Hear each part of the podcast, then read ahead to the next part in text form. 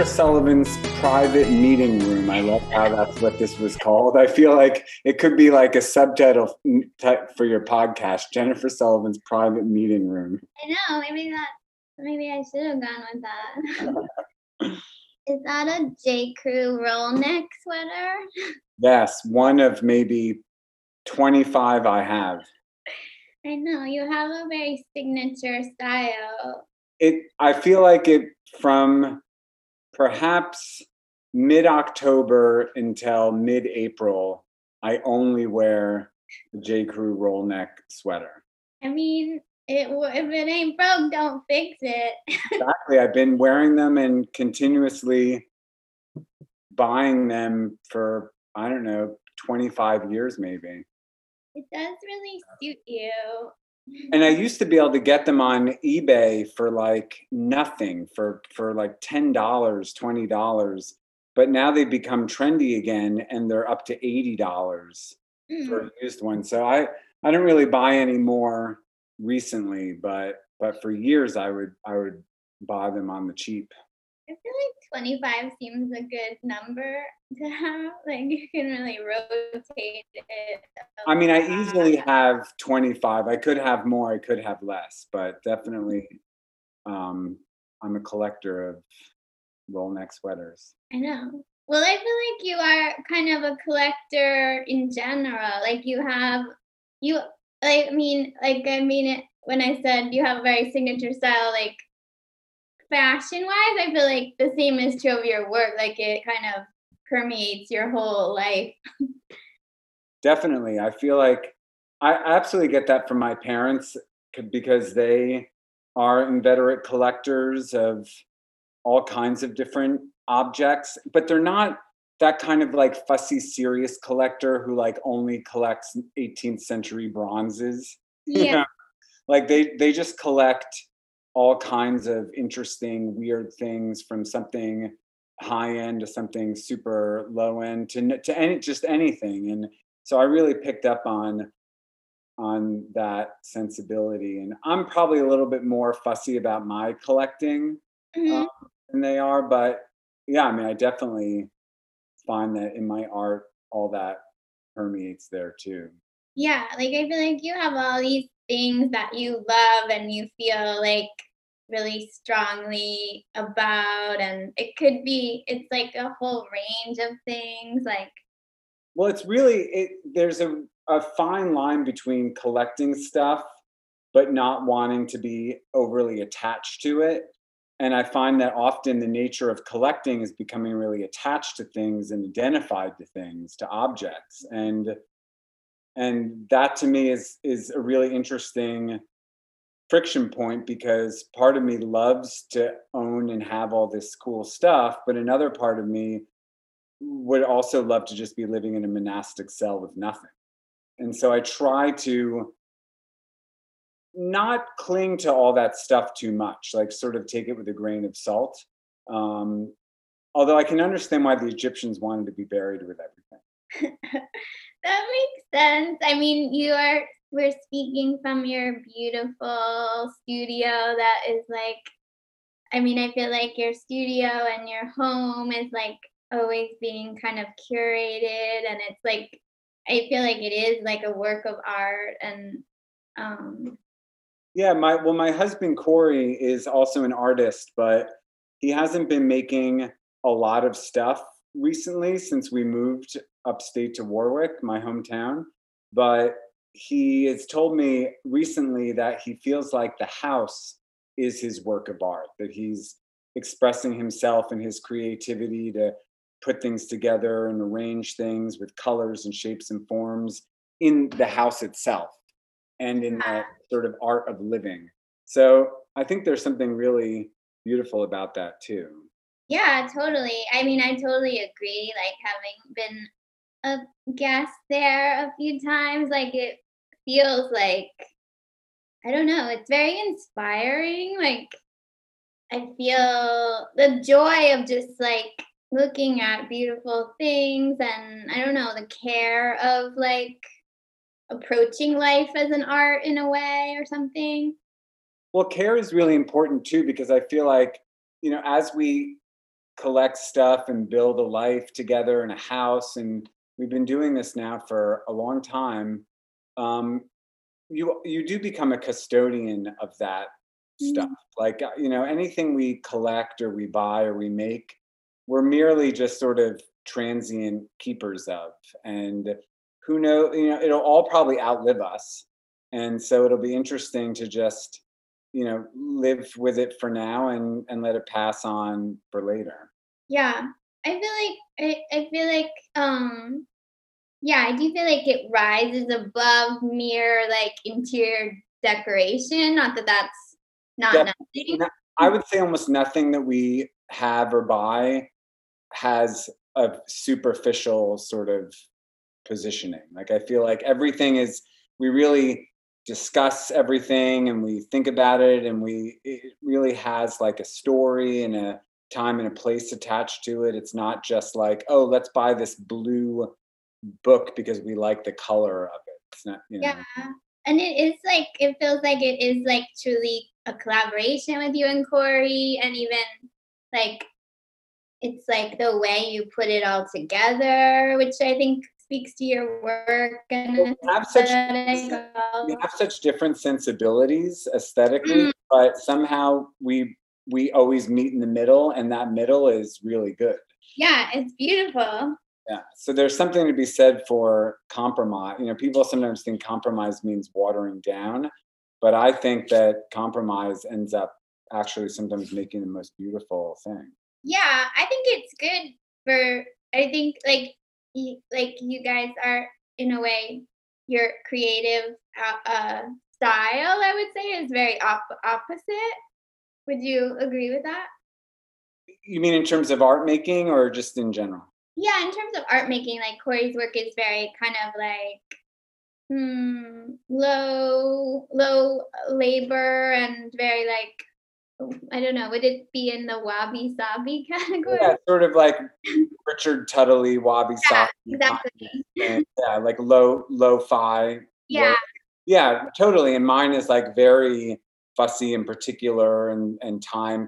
Like Corey will say to me, "Oh, I spent three hours on this piece. I'm exhausted. Like I can't believe I spent so much time on it." And I'm like, three hours? I spend eight hours, and I feel like I've gone like you know an inch by an inch in my artwork. and I'm much more in the Corey camp, kind of. But and I feel like I was just remembering the last time I visited, I was saying he's like a poet, like a haiku poet, and you're like a novelist or something. Totally, yeah. My work is definitely like Proustian, and Corey is like you know Lao Tzu.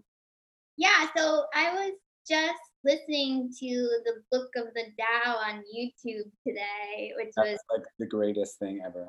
I know. And I so I was thinking about it in relate like so I feel like in a way we're opposite-ish artists, but we have a lot of common interests like spirituality and quotes and things like that.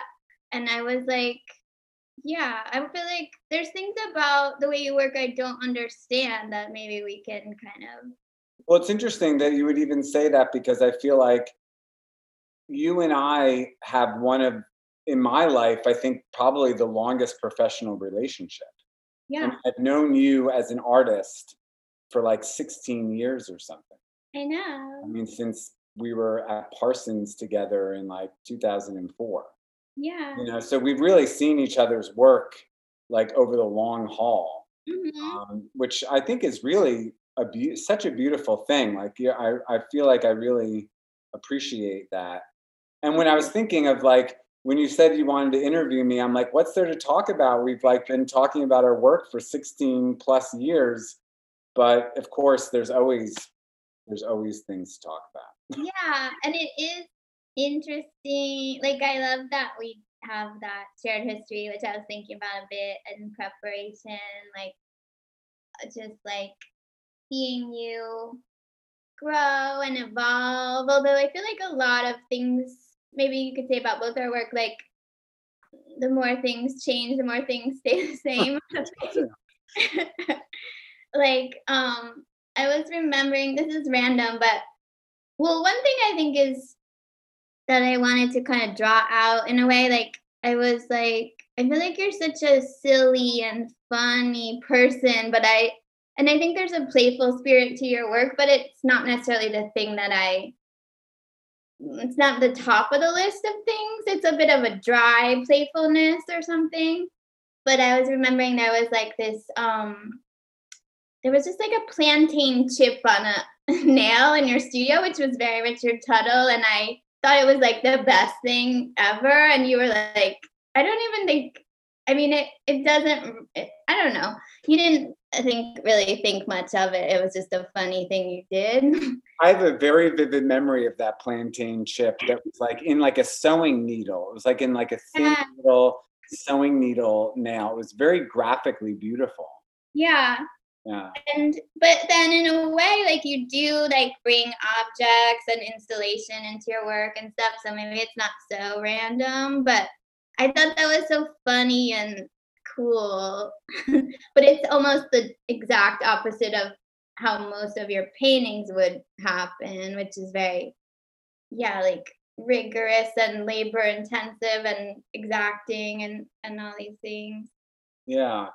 It's interesting like there were definitely parts in grad school where you were just sort of super encouraged to get funky and get weird and like let your freak flag fly and I definitely took advantage of that, and it and it definitely pushed me into some really open and interesting places that I still like. I definitely feel like earlier in my career, I had a little bit more of that sort of silly, playful stuff around, and it sometimes comes out a little bit, but I feel like I've gotten more sort of tightened up or not i don't know if that's the right word but I've been working much more painterly for the past eight years or so, less sort of installationally, more like focused on the process of oil on canvas, like oil painting and what that does and what that's about.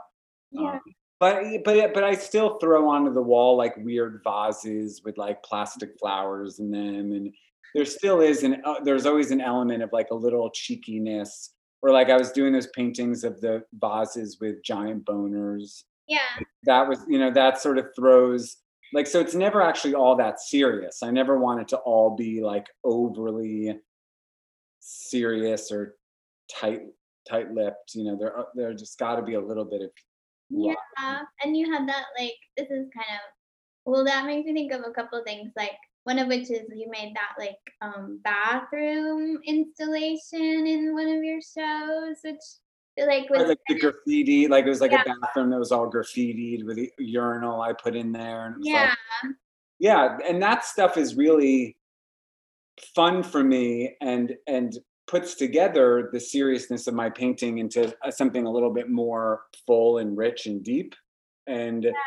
but i want them to sort of I mean, that's what I love about having exhibitions is when you can really, it doesn't rely on like the discrete object, but the whole Gesamtkunstwerk, like the whole thing all together. Yeah. Um, becomes like a bigger idea.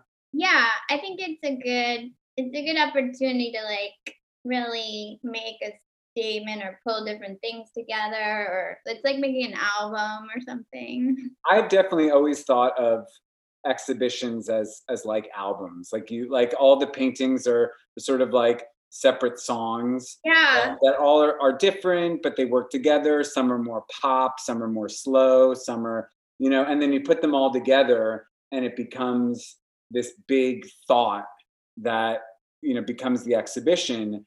And i feel like instagram with the sort of singularity of imagery has sort of had the same detrimental effect that like something like Spotify has with music yeah. is that it's all driven by like the single. It's all driven by like the one image. It's not about like who, you know, how many people really listen to like an actual album from start to finish anymore. I know. I mean, who who makes albums that are good enough to do that?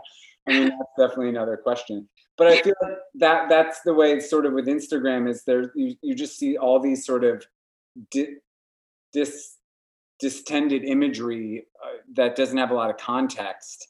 Mm-hmm. and and it's hard to you know put it all together. Yeah.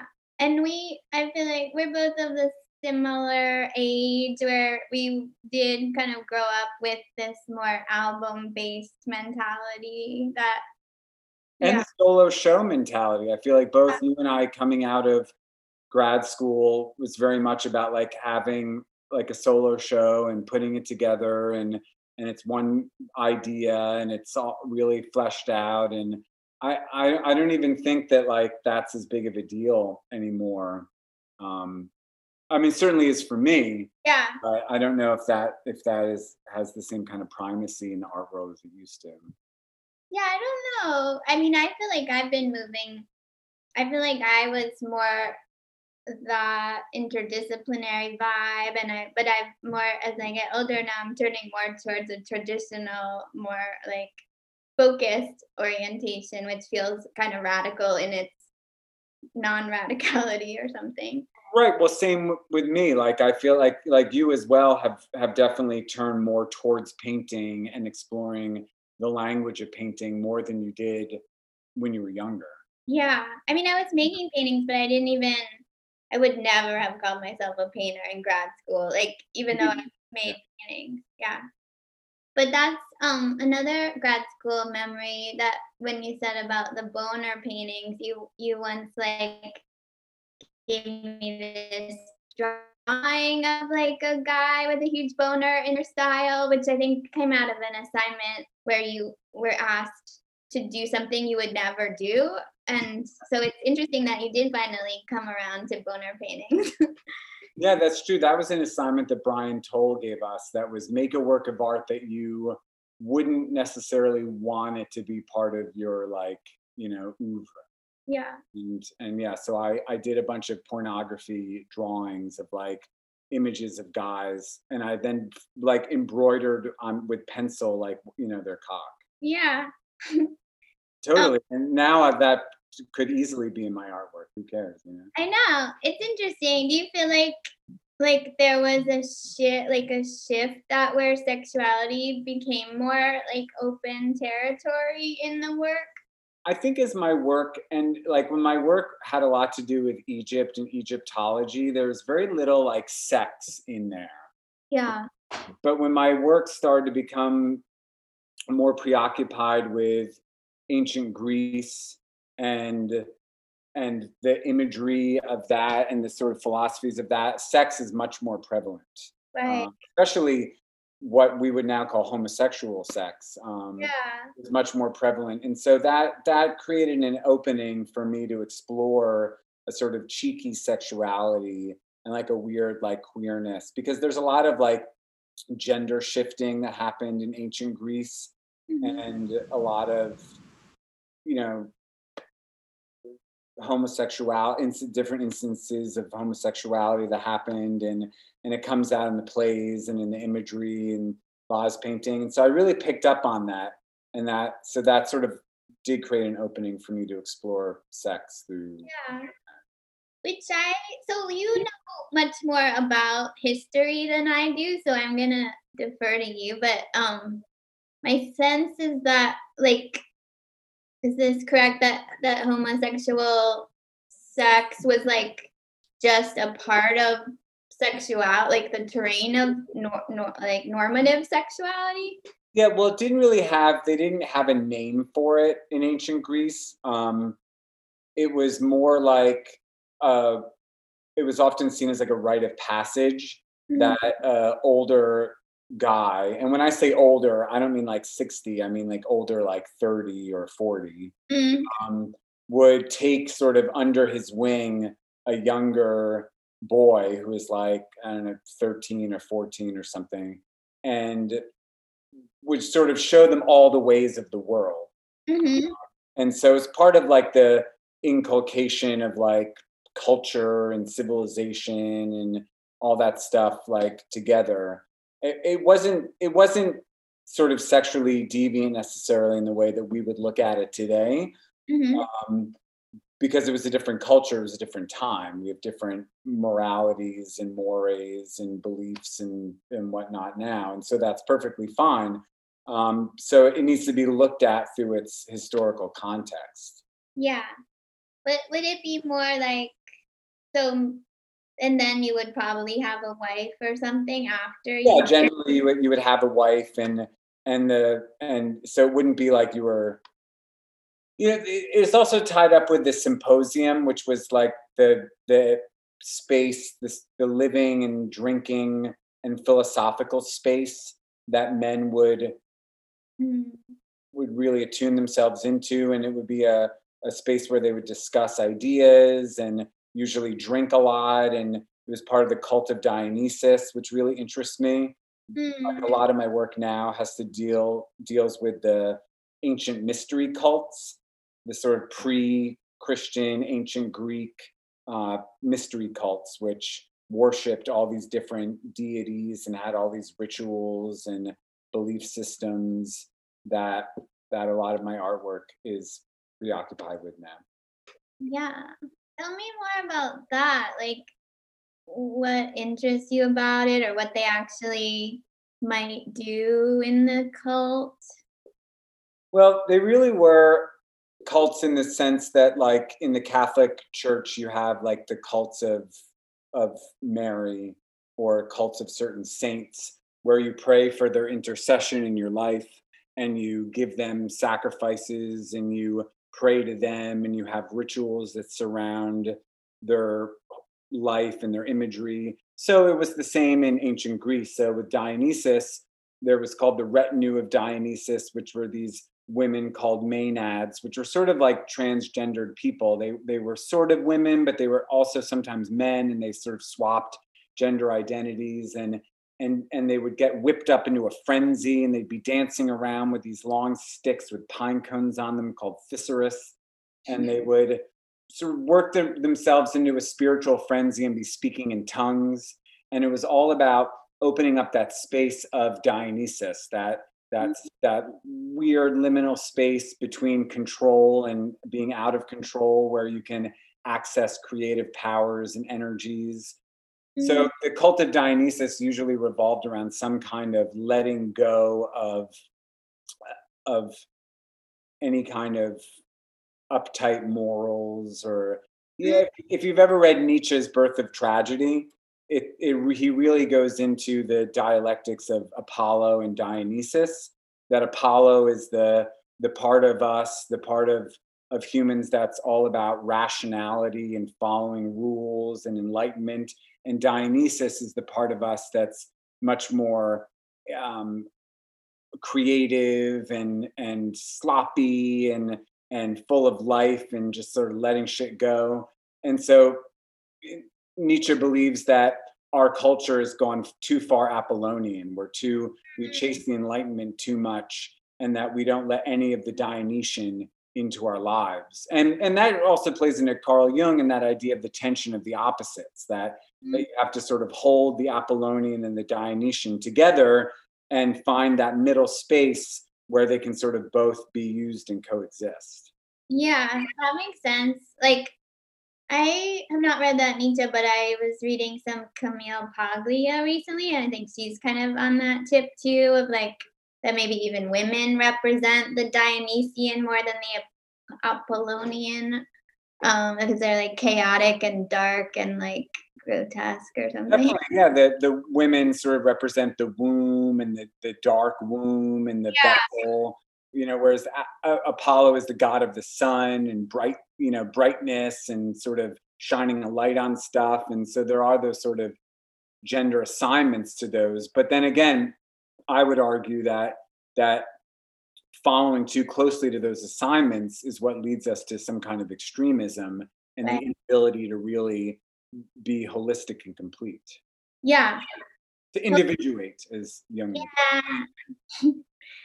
So, I mean, so like, yeah, I think it's really interesting, like this idea of the Dionysian is coming in because I do think I would, mm, and maybe you might disagree, or I'm curious what you think, but I feel like I might, I might put your work more in the Apollonian sensibility. superficially it is and that and that's actually the interesting that's like the intersection where i'm trying to work is Yeah. it appears sort of superficially apollonian and and apollonian is all about a superficiality Mm. but then I'm trying to infuse it. My my aim is to infuse it more with an underlying or conceptual Dionysian aspect.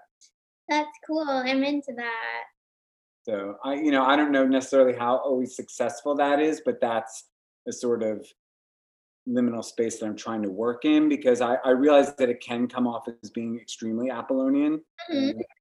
But you know, if you, if you look at a lot of the newer work I'm doing, there's a lot of surface tensions. So I have a surface that's very sort of Jackson Pollocky Mhm. with a tighter impasto on top, like on top of that.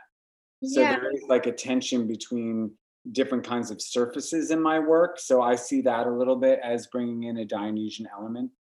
Yeah, and even like I was thinking about like it, you you have a lot of like patterning and like ge- geometry and stuff, but there's also like a lot of fragmentation and like Always, there's always my mm-hmm. geometry never follows like a strict rule or pattern. Like it's really, it is sort of all over the place and very intuitive. I never copy my like my patterns are never copied from originals. Like I look at originals, I'm inspired by them, but but the patterns that I make are are almost almost 100% intuitive. I mean, sometimes I will take a direct pattern. Like I took this little teeny pattern from a vase and I really blew it up. I enlarged it really big and it sort of abstracted it to a certain degree. And so sometimes I borrow directly, but a lot of the time it's just very intuitive. Yeah, which that is I'm interested in that. Like it feels like um like how do you start a word? Like it feels like it's it feels very mapped out, but is it actually? It's not. That that that definitely is a a paradox of the work because it looks like it's probably been really planned out, but but it isn't. I, I almost start with like a scribble on a napkin practically. Hmm. of in like I have like a studio sketchbook and I'll just sort of scribble some stuff out. And it starts from an image in my mind's eye.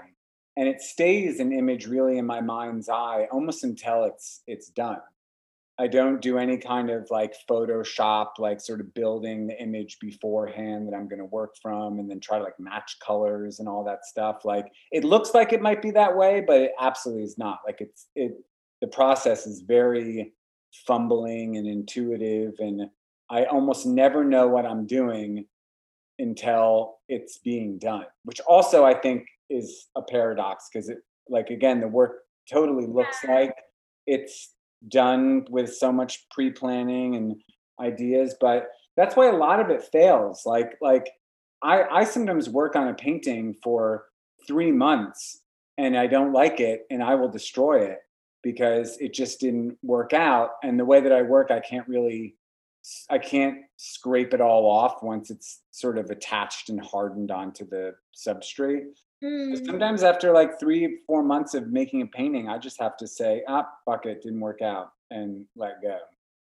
How does that feel? Is that like heartbreaking or are you kind of like It's both heartbreaking and liberating to, to be able to just say, you know what, it was four months of an experience and a process. Because I always teach that to my students that that one of the most important parts of making art is the process. And you know, you've even named your podcast like it's a process. And and so I often do projects with my students where at the end I tell them to throw it away. Like Mm. after they've worked for three hours on a drawing, I'm like, okay, now like rip it up and throw it away or crumble crumble it up and throw it away. And there's always like a huge amount of resistance, of course. Yeah. But I I tell them that uh, that this is all about enjoying the process. It's the same with I just saw a quote actually, and you know, you and I love like inspirational quotes. I saw a quote that was about something about like how life is the process. It's a process of living. It's not like an end result. Um, You've got to just live it in a process. And so that I always try to teach art as like a way of life because none of my students, I mean, really almost none of my students are going to become professional artists. yeah. So I, I think it's much more important to teach art as like a way of life and a creative problem solving Yeah. situation that they can then, you know, if they become like a accountant or a police officer or some kind of job, they can think a little more open and creatively, a little, a little more left brain thinking. Yeah, totally. I mean, I think I imagine you are a very inspiring teacher, and I feel like to those who are open to it, but yeah. to those who are not, I think I can be very frustrating. Well, yeah, I feel like if they know what's good for them, they would like be open because I feel like maybe part of the way our culture is a bit like mm, losing its soul or something. It's like because people don't, yeah, like have a creative or or interior kind of relationship or something. Well, I definitely stress developing an interior life through art. I mean, I'm definitely one of those teachers who gets like very mixed reviews. Like, mm-hmm. I, I would say the majority of students say like that, you know, the class was really great and I learned, you know, to look at things like an artist or I learned really creative processes. But then other students are like, if you want to listen to weird music, take this class.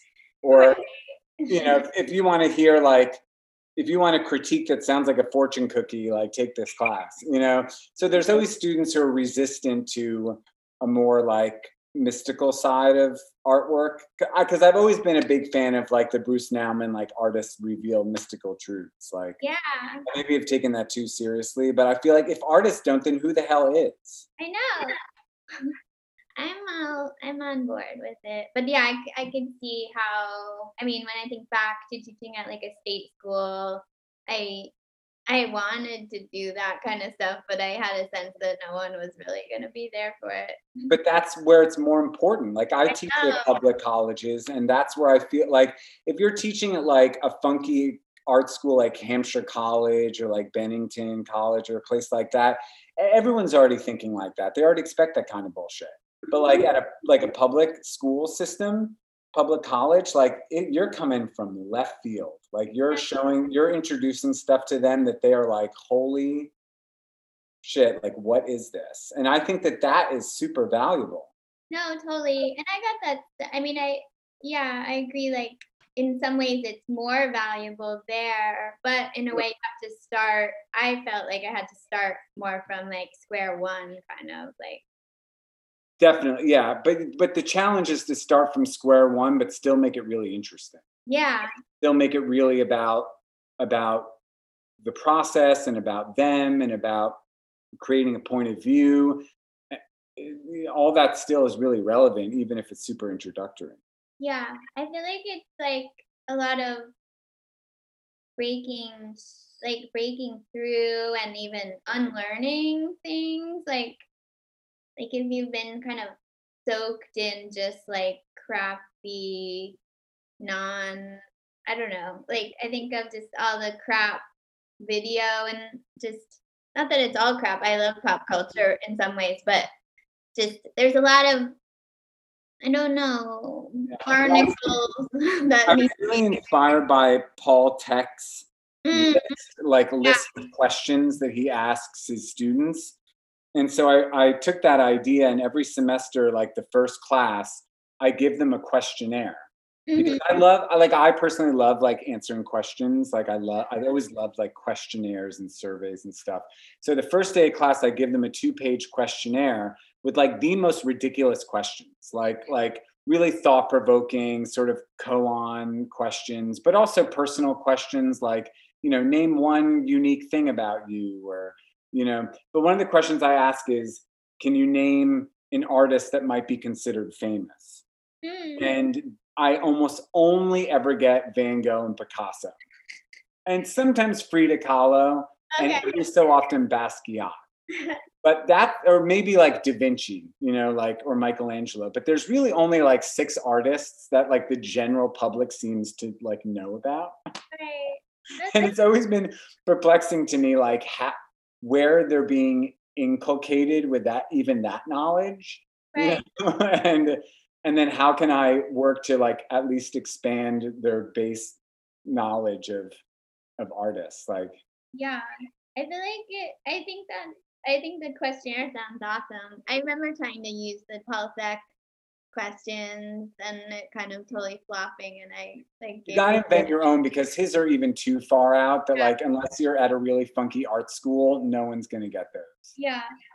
But um I feel like that makes me kind of sad. I mean it doesn't surprise me, but it's a little sad how how sequestered art is in most people's lives. Like a lot I of hate that. And that's exactly why I like teaching at public colleges and schools that that aren't like so like necessarily artsy.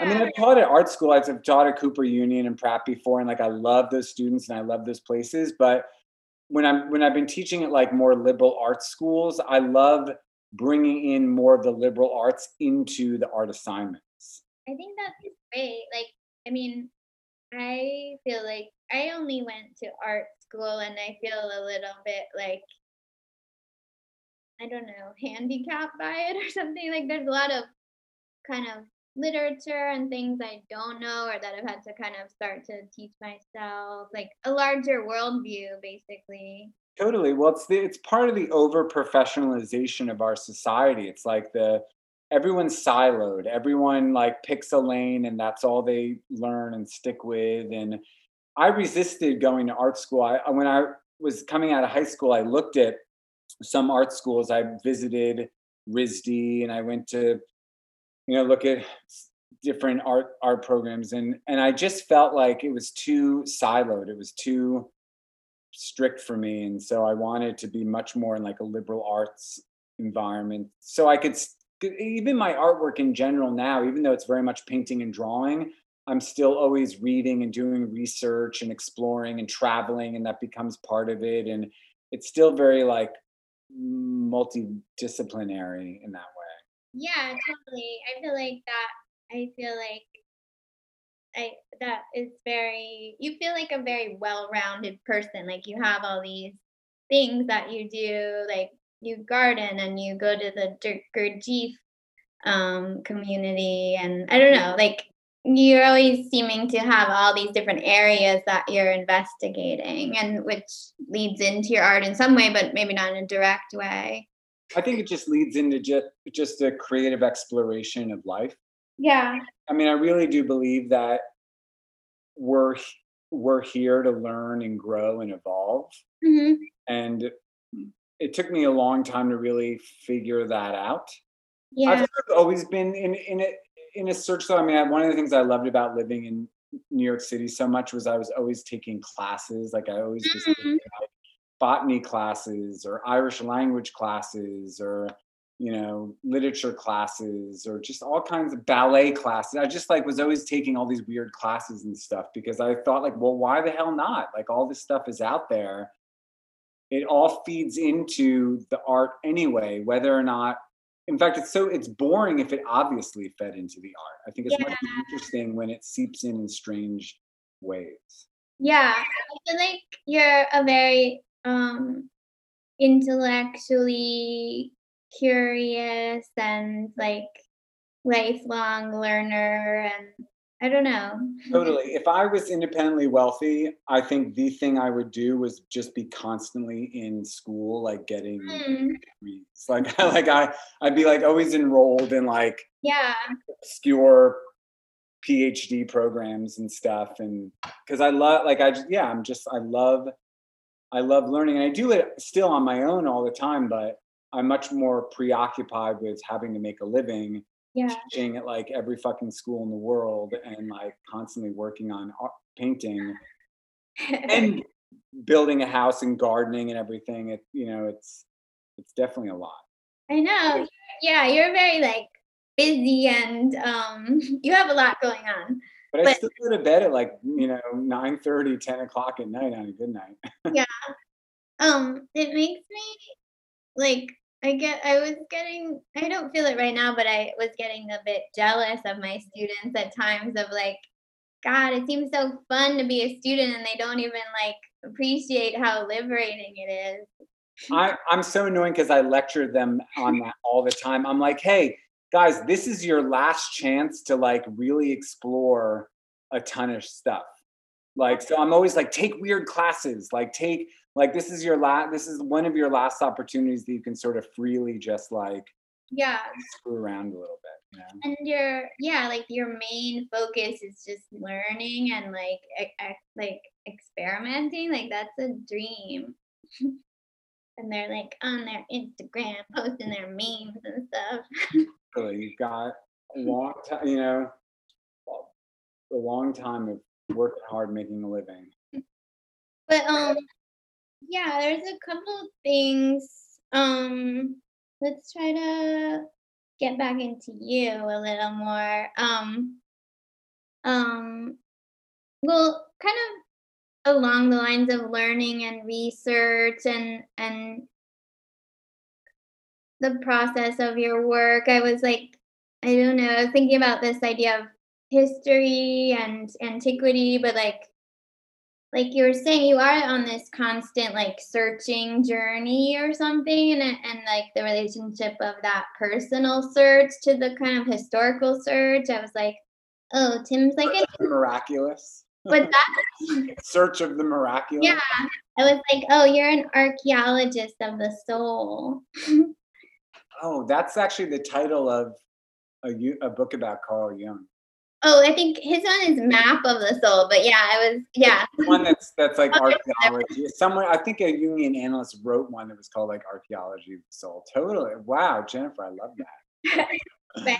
I was like, cause um I don't know. Yeah, it just hit me because I was just mulling like that this yeah, this interest in history is also part is very much like your personal kind of uncovering yourself through that yeah. Well, we all have a history. You know, we're all living history.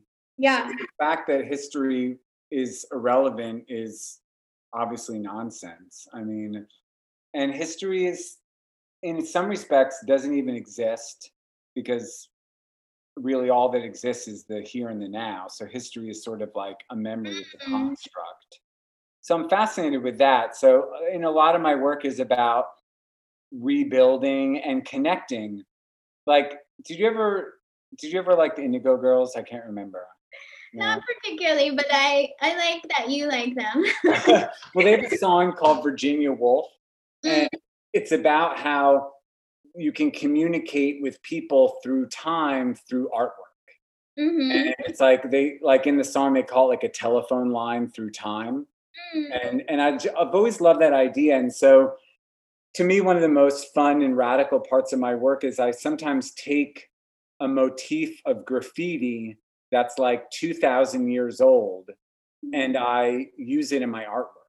Mm-hmm. And I riff on it, I repeat it, I ex- enlarge it. And so, to me, the idea of like, here's this little scribble in a wall that someone carved 2000 years ago and they are so long gone now. Like they are that person is so long dead. Mm. here i am now in the 21st century using that carving that glyph in my contemporary artwork and i'm in dialogue with them. Like i'm actually in like some kind of conversation albeit it's abstract but but I'm in some kind of connection with this person from thousands of years ago. And so to me that that there's something really high about that. There's something that makes me really feel like something deeper is happening here. It touches something timeless. Yeah. And I think mm, like the kind of yeah, that resonates with me a lot. And I, I was thinking about how like the kind of like mm, cliche of graffiti is like saying like you know so and so was here or something in a way the like core of graffiti is to say like i was here i existed. Which is really the essential element. I mean in like gurdjieff work we always talk about i am like mm-hmm. i exist. Like you know to, to really be as fully present to your existence as possible because it's so fleeting and, and it's the only way to touch something more eternal is being in touch with that essence of existence Yeah. So I so it's beautiful. That that's you're totally right about that. That graffiti really comes from a feeling of I amness. Yeah. Even like even like you could say cave paintings are very graffiti like in a way of just like yeah, trying to make some impression of the ephemeralness of being. Totally. And that's also, I think, one of the things that speaks to me about the ancient world is that it feels both far removed from us, but also completely still relevant and congruent.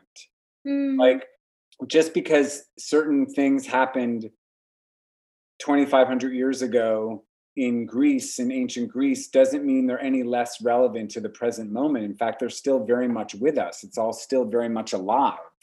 And so to me, it's there's something sort of radical about being in the present contemporary moment, but also being in dialogue with something that happened so long ago. I mean, that's just like my that's just my jam. Yeah, totally. I And- angle you know, it's where I mean, I liked what you were saying about um that in a way all history is kind of imag- imagined or something. Like it's all because it no longer exists. Like we can only imagine it, and it's only kind of subjective or something. I have no problem with with fiction because I feel like in a way like all history is fiction to a certain degree.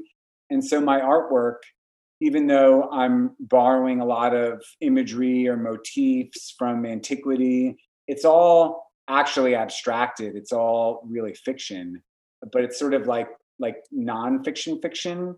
Mhm, Yeah, It folds in on itself, so it's all sort of an open field to play in. yeah. Which I that makes me think of Rumi, but I've already quoted Rumi in another episode. But Oh, you mean the Rumi quote of "There's a there's an open field, like meet me in it." yeah, I mean it's just a great quote though, also. But um, Well, that's because that's where you want to play, like that. yeah, Like that's where where you're not restricted, where you're not necessarily restrained. Like I, I love the surface of a painting because when you start it, it is like an open field. hmm Anything can happen. Any mark can lead to something else. yeah, and so often like i was saying in my paintings it looks like it's all like planned out but it isn't like i approach the blank canvas as as like an open field that i'm just plopping myself down in and we'll see what happens yeah. That makes me think of um.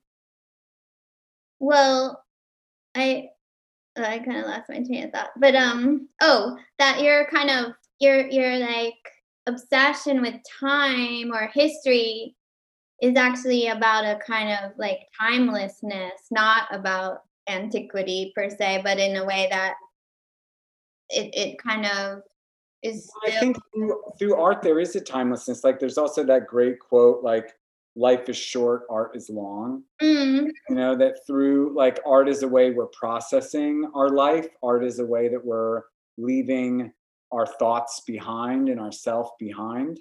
Mhm, and and there's something that is beautiful about that that we're going to have to leave it behind. Like it was like i was saying at the beginning of this conversation like those things that we make we eventually just have to let go of either through by selling them and letting them go or or by you know when we don't exist anymore. Mhm. And it's like uh it's a kind of yeah, there's something beautiful about that duality of like it it kind of conjures the fact that we know we're going we're going to that our work will outlive us or something and our desire for immortality maybe that's not that we know is impossible Well, then what you really judge a civilization by is by what they made. I mean, if you look mm-hmm. back at like all the great civilizations, what we remember them by is what they constructed, what the, art that they made. yeah So really, I, I always angers me when I feel like people don't value the like the cultural value of art when they don't understand that. So I try to instill that in my students too, that like what you're doing is important. What you're doing is part of the culture. Like you're creating the culture that that the future will judge us by. Yeah. That's that's a lot to hold in in your hands, you know. It's a it's I a big know. responsibility, but I think it's worth it's worth pondering. Let's put it that way. Sure. I mean, I would, yeah, I wish, I wish it were more pervasive, kind of part. I feel like sad for people that don't have a creative outlet or something. But it can be harsh, like to like sometimes I feel like I overly criticize artwork. Like I'll go to a show and I'll look at a work of art and I'll be like, well, why the hell did they make this? Like Yeah. what would like what what was driving them to make this? Like what why is this important to the world or important to them and and I know that in some ways that's sort of like a conservative way of thinking but to me it's also an essentialist way of thinking like what's the essence of this piece like like Cezanne said get to the heart of what is before you Mm, like don't just superficially tackle it but like really dive deep into it yeah. because that's part of that of being human Yeah, totally. I mean, I think I also tend to, I feel like I feel the same way. Although, if I'm trying to be more positive, I'm like, well, even just doing anything is kind of slightly heroic these times. Like to do anything that you don't, I don't know, just showing up and making something is admirable in and of itself, even if I don't like the thing people made. But I feel like in a way we have a responsibility to counterbalance the kind of emptiness of, of culture at large or that art is kind of responsible for nourishing us in a deeper way more than just like echoing the kind of mm, i don't know bankruptcy of our times or something. But it's also I, I imagine that most people would say that their times are bankrupt anyway.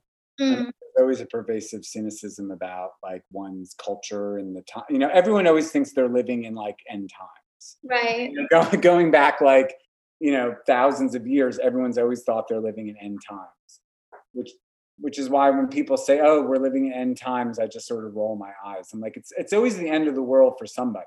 That's a good point. I mean, I try to, I mean, I just want, I feel like what part of what is meaningful about making art is like, or for me at least, that I want it to be hopeful and just the idea of creating meaning out of my life is innately kind of ho- hopeful. Um, Well, I think that I used to have a quote on my computer years ago, and I think it was attributed to Carl Jung, and it, and he said the meaning of life is to make meaning, mhm. and and I feel like that can't be underscored enough. I mean that that's what we do. That's what humans do. Anything that happens, we try to make meaning out of it. yeah. And and so if you're not trying to make meaning out of it, in a way, you're almost not even living. Exactly. And it's like not and it's like our own personal responsibility to make it for ourselves, like rather than inherit I feel like that's part of what Jung and individuation is all about is like you shouldn't you shouldn't be taking anyone's like word as authority like you are your own authority. Totally. Well, that's that's what Gurdjieff always says too. Is don't don't believe what I'm saying to you. Try it out for yourself and see if my ideas resonate. Yeah. And if they don't, you know, that's fine. And if they do, great. And I feel like we all have to find our own resonating tone. You know. Yeah. Which um that I feel like there was another thing about timelessness that seems appropriate to Gurdjieff and your work and stuff like um like time the timelessness of being in the now I feel like is like you, we started to talk about of how your process is very like mm, I don't know meditative you could say and and I think I don't know everything about Gurdjieff at all but my sense is it's about like being in real direct contact with doing actions kind of um yeah Definitely, but it's very hard to actually do work on oneself while you're making art because art is so subjective. Mm. So a lot of the idea of, of Gurdjieff work is to try to actually be as objective as possible while you're doing something. So often the Gurdjieff work comes out of doing some kind of really simple menial task like sweeping the floor or weeding, things that you're not necessarily, your personality isn't identified with. Mhm. So working on a, a piece of art, it's hard for me to sort of remove myself from it in a way that I can be objective and completely simultaneous and totally present. Right. You know what I mean? Because because we're so tied into it in our personality and our ego and our subjectivity.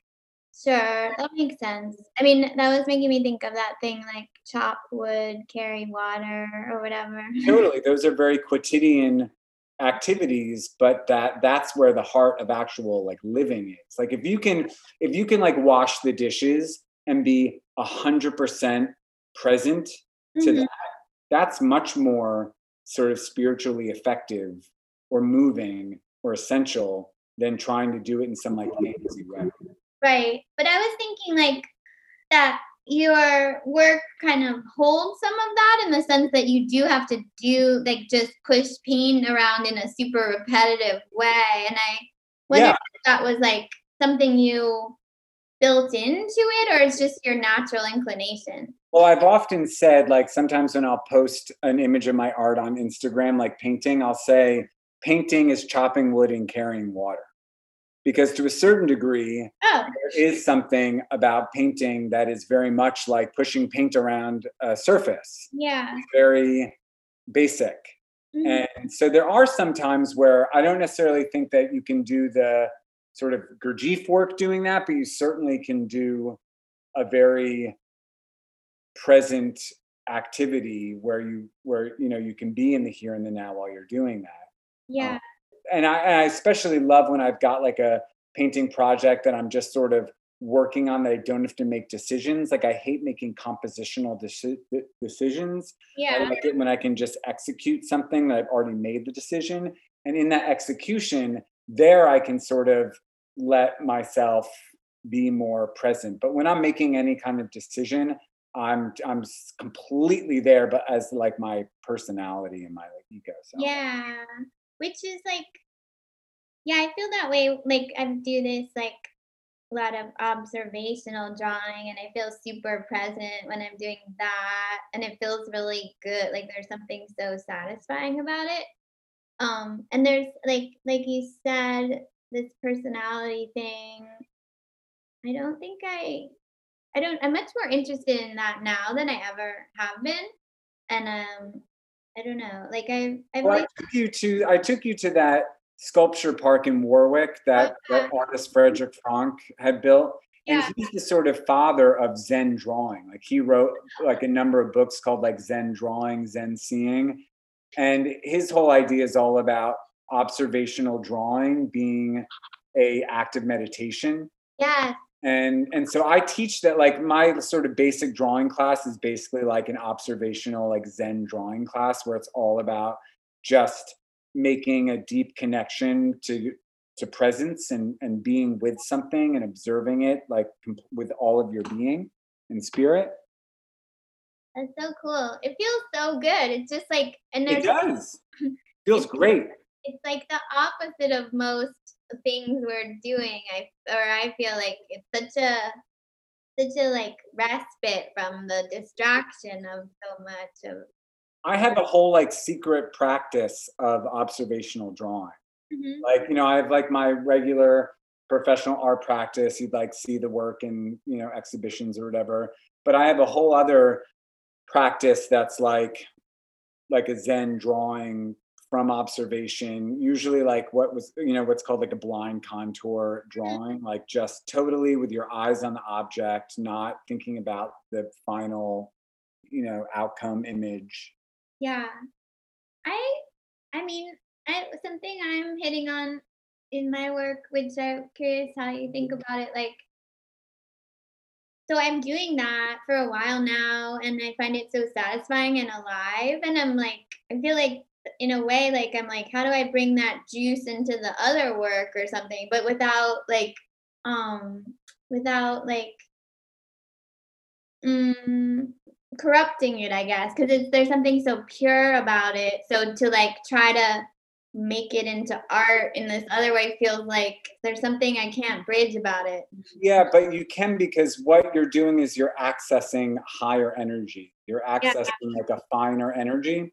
So when you're doing that kind of observational drawing, you are opening up a space where you have access to a higher energy. And so if you can bring that into your own personal artwork, then you are bringing something that is an element from that into the other things that you do.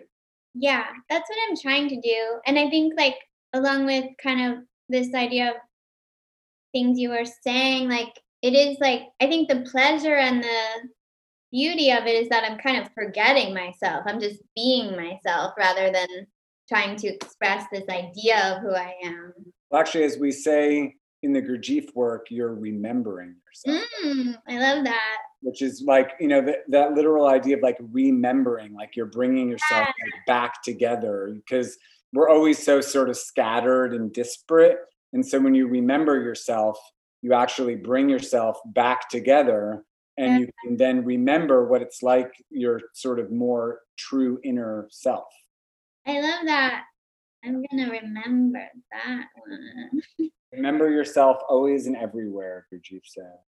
Wait, so let's talk about Gurdjieff a little more because I'm sure a lot of people don't really know about him and I was thinking about like so like right after grad school you had this like tour de force solo show that was very based on Gurdjieff, um, images of Gurdjieff and his ideas.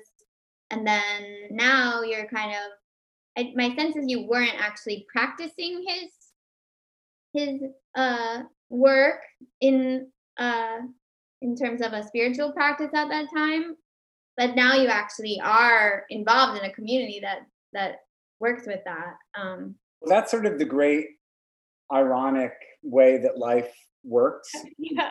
I, I, you know, grew up in Warwick, New York, which was the seat of a very important Gurdjieff group.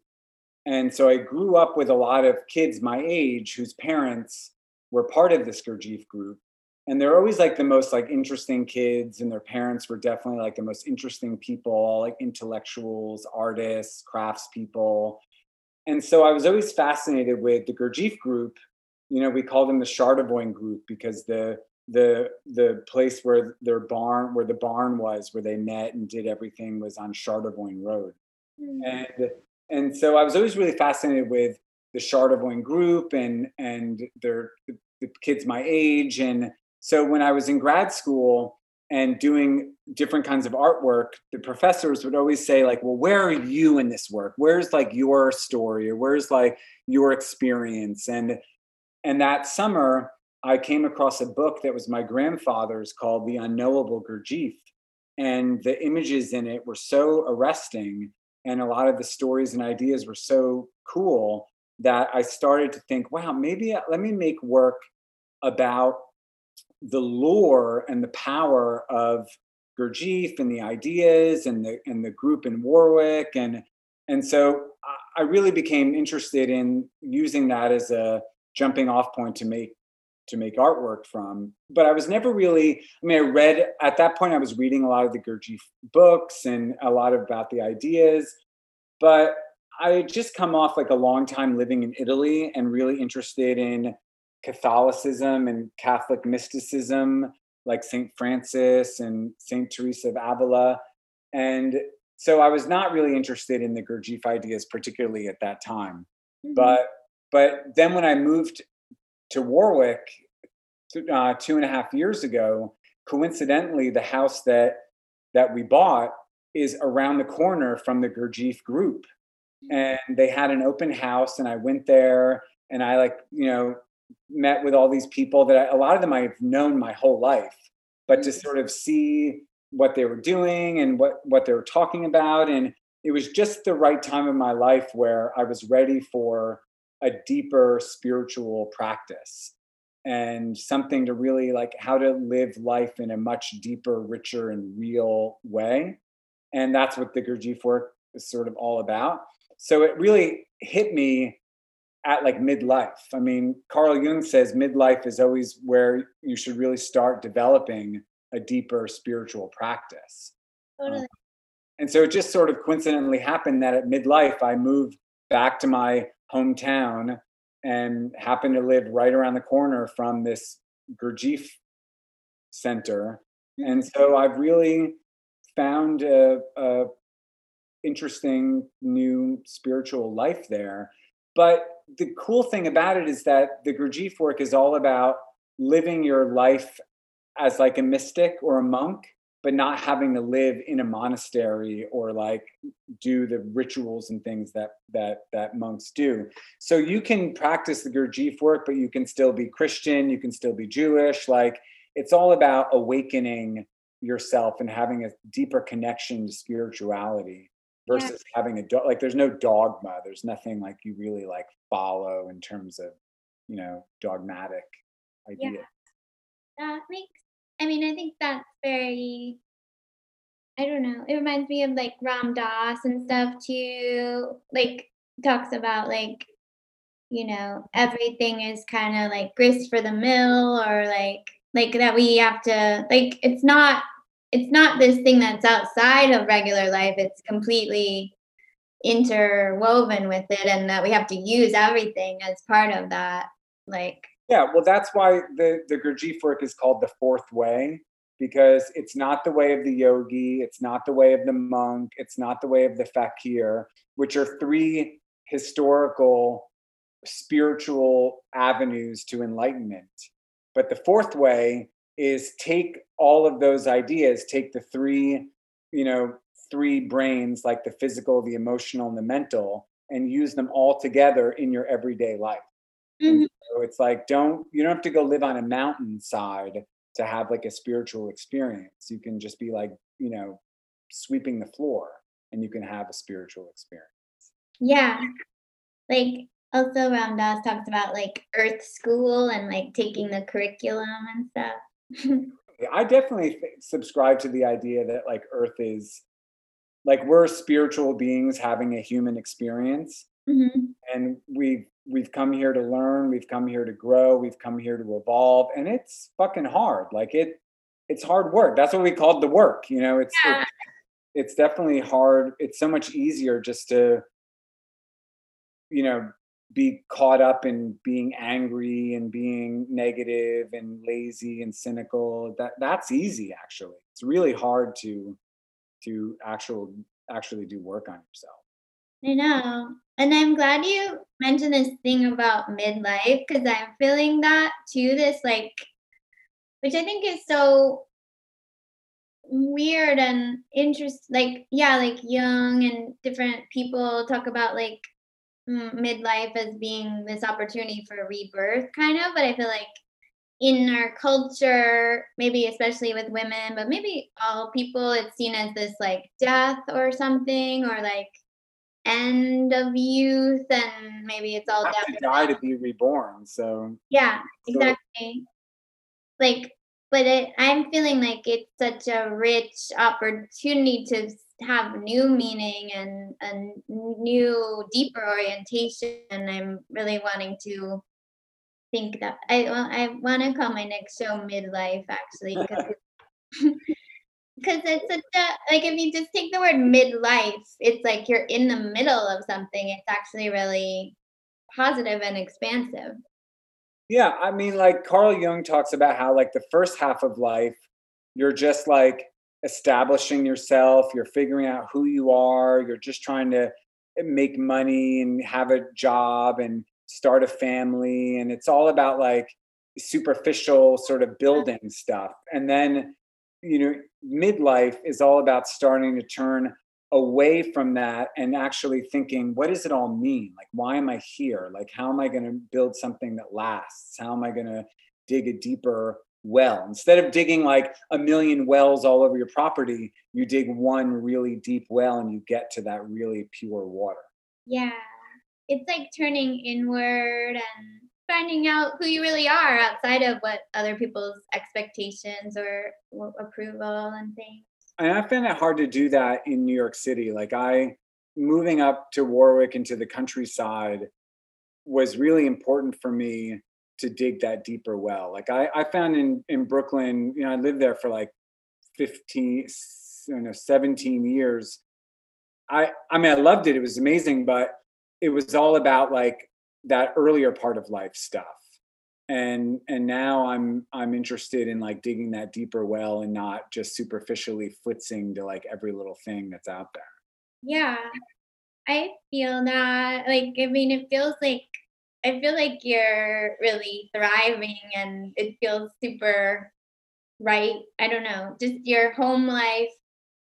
Yeah. Um, and just your relationship to home. I was thinking about like I was reading a bit on your website. There was this quote of Lumi Tan that said something about the home as a frame, and I feel like the home is your frame in a way. Like, and in in a way, it's like it always has been. Like you were always returning to Warwick, like almost every week. Like it felt like you really needed something that was there. Yeah, well, I always felt like I needed to reset my energy. You know, I'm I'm really a firm believer in the idea of like energies and that they get eh, used up and you have to re-establish them and refill them. And so I'd be like in New York City all week, like going to parties and openings and meeting people and working my ass off. And and then I just need to like come back to Warwick to my parents' farm for like two days just to sort of veg out and and touch nature again and and fill up in that way re- restore my energy and and mm-hmm. so yeah i've always had that as a touchstone so so moving back to warwick actually is was really a, an amazing experience eh, just being able to be in that more essential environment all the time yeah did it is, do you feel like that's something you always knew you would do, or was it a surprising? Definitely. In fact, I'm amazed it took even this long. But I'm I'm always about like waiting for the right thing. Like I probably could have moved upstate like 10 years ago, but I was always waiting for like the right companion, the right house, the right situation. And so, you know, it took a while for it to sort of all just happen the mm-hmm. way it needs to happen instead of forcing it. And I always feel like that that's where the best stuff happens if you just sort of let it just shake out. And so it took a while for me to move back here, but because of that, it all feels really right. Yeah. Even the living around the corner from the Gurdjieff group feels like really right. I mean, yeah. if that's not synchronicity, I don't know what is. Exactly. So, and also the other thing too is I live in this huge house with this huge property and a huge separate studio. And I really don't pay all that much more than I did for a teeny little shitbox studio and teeny little like apartment in Brooklyn. So to me, it's almost like a no. It's it's almost like I won the lottery but didn't do anything. It's like, yeah. So to me, it's uh, like it's sort. Of, I've been telling all my city friends, I'm like, you know, you could have like a huge house and studio for what you're paying for a teeny little thing, you know, in the city and really like dig that deeper well, like really yeah. throw yourself into your work in a deeper and richer way. But you know, I I realize that some people thrive off the urban energy and the and city life. So, you know, to each their own. But I mean, I feel like every time I visit you, I'm like, I have to do that also. But I don't think the time has quite come for me yet. Like it's in my three to five year plan, but it's just not, I'm not, all the pieces haven't yet come together. Yeah. Well, I feel like you, you in a way, you and I are similar that, that, you know, I love the urban sphere. I love the city and everything, but I'm also a very solitary person and I like to work by myself and, you know, and you've really been that way too. Yeah. Do you think I mean, I think I feel like we can both be very like um convivial and extroverted, but I, in my heart I'm an introvert. Do you feel that way? totally. I you know that and I've always chalked that up to sort of being a Gemini mm. is that I'm on the one hand, I, I'm very gregarious and I love a party and I love conversation. But on the other hand, I like want nothing to do with it and want to just be alone in my studio in my fantasy world, just working and you know. So I like I like that I when I can do both. Like, and I like that living up in Warwick is close enough to New York City that I've always been able to come now to all my friends' exhibitions and like go to their openings. But then I get to come home and to the quiet and and so I like that that balance of things. Yeah, it really I think especially yeah, like at a certain age it seems really like the best of both worlds to be able yeah, in close enough proximity to visit but but to also have this beautiful home. Town and country. hmm Important for me. Um, let's talk about Elliott Smith and that we love Elliott Smith. yeah, so we'll talk about Elliott Smith and then maybe quickly about your tarot stuff. But yeah, I was listening to a lot of Elliott Smith this weekend and I knew you like him too. It's a real like vibe. well, for a year I went to Hampshire College and Elliott Smith went to Hampshire. Oh. And I remember that's when I got into him because I remember some kids were like listening to him and being like, Elliott Smith went to Hampshire, you know. So he was like a, a mascot in a way. And and then I was totally devastated when he killed himself. And I know. I was thinking how he was such a he was such a kind of genius of that time, but I feel like he gets a bit of short shrift in relation to like Kurt Cobain or something, but he like had his own genius and I don't know. He really evokes the time for me of that moment. me too, yeah. And and you know, TM Davy and I also talk a lot about Elliott Smith together because he also loved Elliott Smith at the same sort of time period that like you did too. And like it does become a little bit of a soundtrack of like the late 90s, like New York City sort of you know, vibe.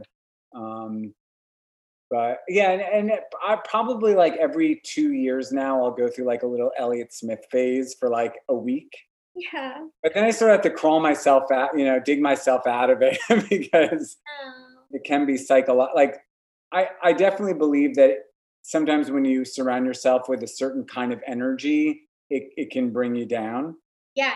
Or it can bring you up. Like, so it's important to not just wallow in that kind of energy for too long or else you start to manifest it. I know. I mean, yeah, music can really instantly do that. But I actually, I mean, he's definitely emotional, but I don't necessarily get sad listening to his music. Like, but I know what you mean. And I feel like at that time in my life, I did really lean into mopey music in a, Absolutely. yeah. I my whole high school life is like Morrissey and the Smiths and like woe is me, no one loves me, my you know, I want the one I can't have, you know, that kind of narrative. And I held on to that narrative like all through college and even through grad school of like, oh, woe is me, like no one loves me, like I'm a misunderstood, like sort of weird sexual queer person and it wasn't until I sort of realized that maybe the music is creating this narrative, the story that I'm like attached to. Yeah. And I was able to, to break away from that, that I was ended up, I ended up being able to find like a real lasting relationship because I realized that I didn't have to identify so deeply with Morrissey and the Smiths and now I can listen to them again and and and sort of have a little bit more detached feeling of it. But it used to be like this sort of overarching narrative of my life, and I think it it was detrimental. It was it held me back. Totally. I mean, I don't, wait, would you say you were a goth? I wasn't goth. I was more. I would say I was more like a like a Morrissey gay. You Yeah. know, into like Oscar Wilde, into like flowers and bicycles and Uh, You're glasses. Yeah, a little bit, a little bit more like twee, a little bit, but you know, but I, I still liked a lot of the punkier stuff, like the New York Dolls and Nina Hagen, like some of the dark, darker, like weird '80s stuff, and Mhm. you know, I loved all the A4 like Cocteau Twins and Dead Can Dance and that, which was sort of like gothy. And of course, The Cure is like one of my all time favorite Mm, bands. But I never was like, de- I was never like Sisters of Mercy, like kind of goth person. mm. I mean, I love Bauhaus and that stuff, but but more sort of not not to like look that way. Yeah. Aren't you like, don't you have a kind of deep love for um Culture Club too? Yeah, well, I love that whole like gender bending, new romantics Yeah. era as well, like Leigh Bowery and Mhm. Boy George, and there's a playfulness and a funness and like a weird queerness to it that it's always resonated with me as well. Definitely a child of like that 80s period. Yeah. That stuff, that side feels a bit lighter too. Like, I mean, it's, I don't know, it's all very romantic and But you need, but to me, that's like the Apollonian and the Dionysian. I feel like something like Cocteau Twins is more like dark and cerebral and sort, you know, and then like the Culture Club is sort of like lighter and sillier and like, you know, I, I've I've always found myself eh, vacillating between like the, the light and dark sort of. mm-hmm.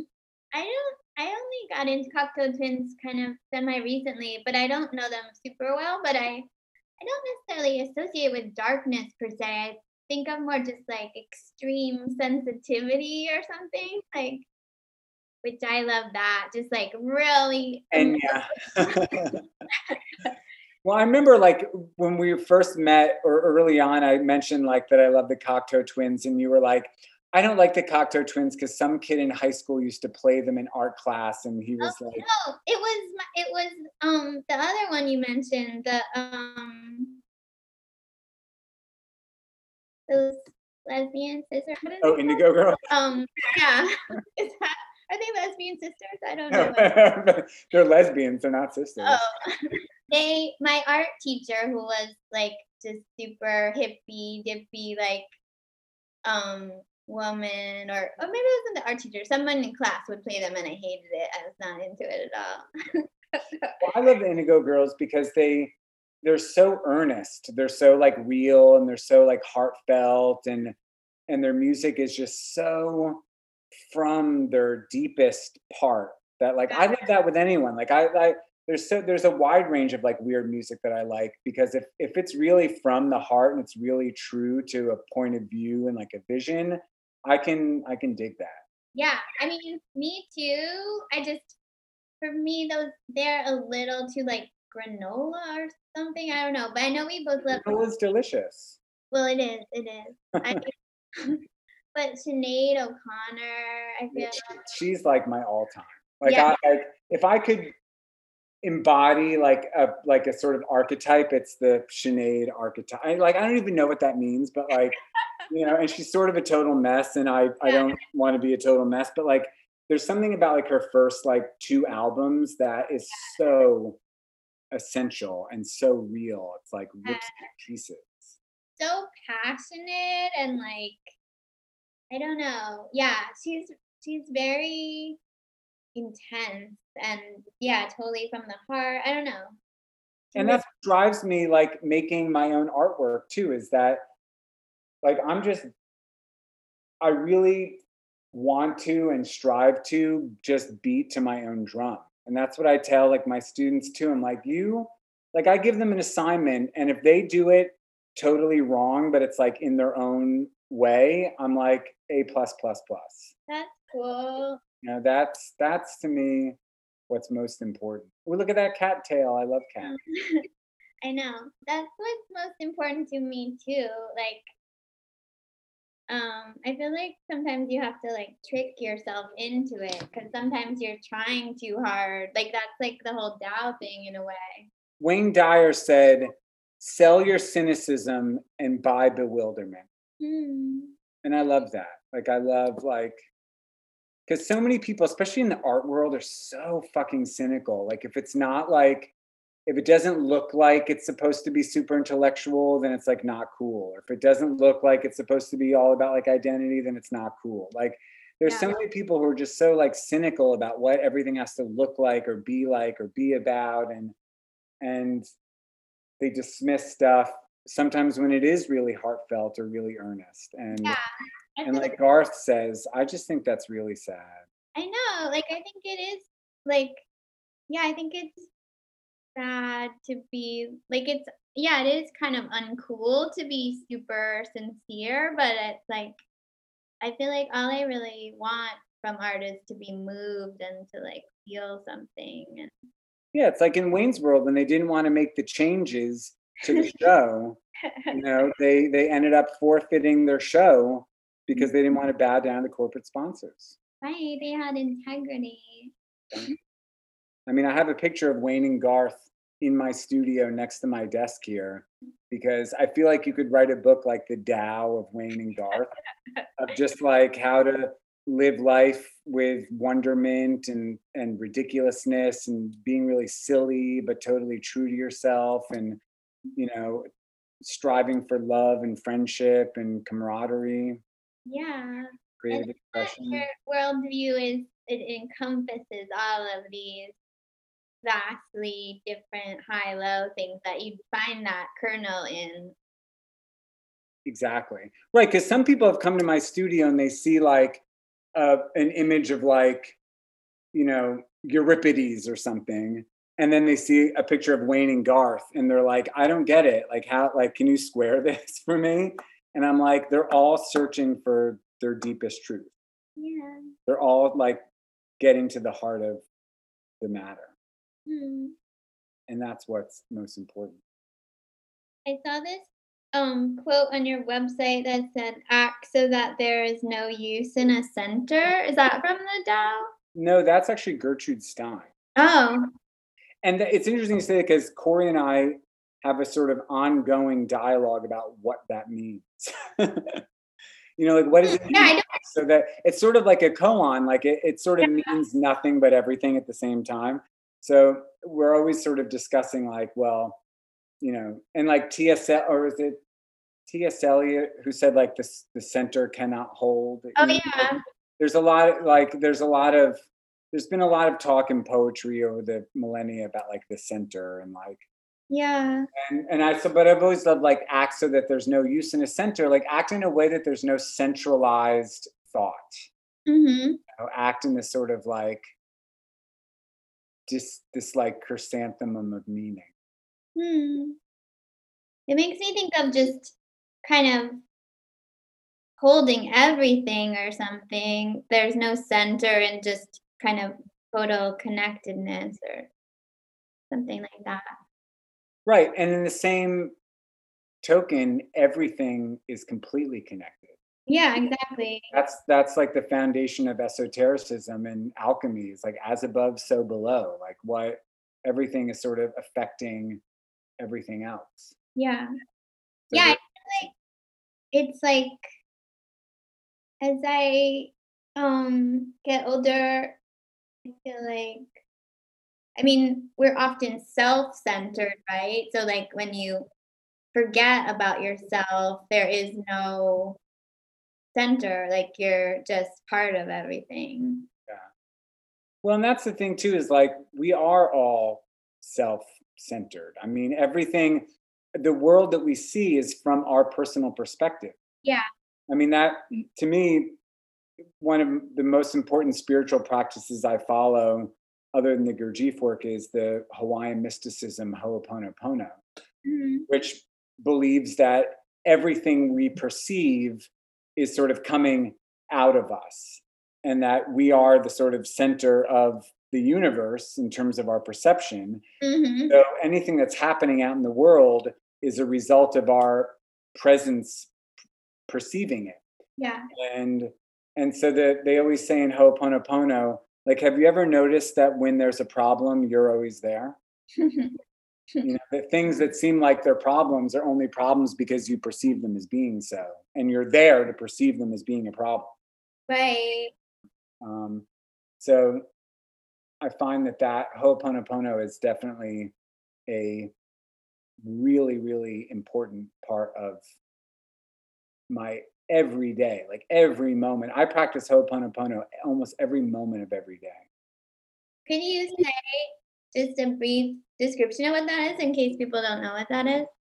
It's a Hawaiian form of mysticism that believes that everything you're perceiving as a problem is because of uh, like a wrong perception Mm. and a misalignment with divinity. And so throughout the day, you're in prayer saying, I love you, I'm sorry, please forgive me, thank you. And you're basically really saying, I love you, thank you for Mm. everything that's occurring in your life, because it's another opportunity for you to make peace with it, for you to accept it, for you to sort of right the wrong.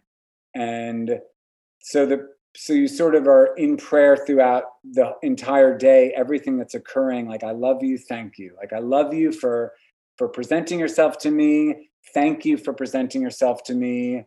Um, please forgive me for perceiving this as being something that's wrong or bad. And it's about a transmutation of energy. It's about turning something that's a problem and turning it sort of neutral like neutralizing. Yeah. Or even like um into uh like I feel like Eckhart Tolle talks about like imagine everything that happens is something you've chosen. Like even if it's something you thought was bad, maybe there's actually some way it's going to benefit you and even though you wouldn't have chosen it. Well, one of the major tenets of Ho'oponopono is that you are 100% responsible for everything that's going on in your life. Yeah. So that like so so the fact that like I perceived Donald Trump as president was my, 100% my responsibility. Right. And the fact that I perceived that that cake is being really delicious is 100% like my responsibility. Like I'm 100% responsible for participating in the existence of that in my world. And so this idea of taking 100% responsibility for everything is both really frightening but also really liberating. Yeah. I I agree. I mean, it's very radical and I'm not sure if I can do it. I mean, I don't think I can do it 100%, but I but I am very into the idea of yeah, like trying to embrace the things that we might not have chosen. It's far it's definitely sort of far-fetched, but it play it comes a lot out of like this ancient Hawaiian mysticism, but it also the uh, the modern Ho'oponopono borrows a lot from esoteric Christianity and like Christ consciousness as well. Mhm. If anyone's interested in it, you can look up like I I Haleakala Hew Len. It is one of the sort of more modern founders of Ho'oponopono. Um, and there's some sort of like weird stuff about it, but the essence of it to me is one of the most life changing um, spiritual practices I can think of. Mm. But anyway, I have to get going because my parents are here and it's my mom's 79th birthday. Yeah. And we're having her over for dinner. And I sort of need to get going. But Yeah. We had a good long chat. Um and yeah. and I know you want to talk about tarot cards um, and doing tarot readings. But I think if anyone is interested in that, they can go. I have an Instagram page which where I do like mail, like postal service tarot card readings. Like I I do readings for you and I send it to you in the mail with like a design and like colorful fun stuff and yeah so tarot i and i do tarot through like a jungian perspective which you know i could i could talk more about but i really have to go Yeah. I'll put a link in the show notes. ooh chic Um, well Jen, i'm so glad we could do this because it's fun to sort of get our thoughts on record together Yeah, totally. And it felt like it went in a lot of places I didn't even anticipate. And yeah, I loved it. i know and we probably just could have talked for like hours on it Yeah.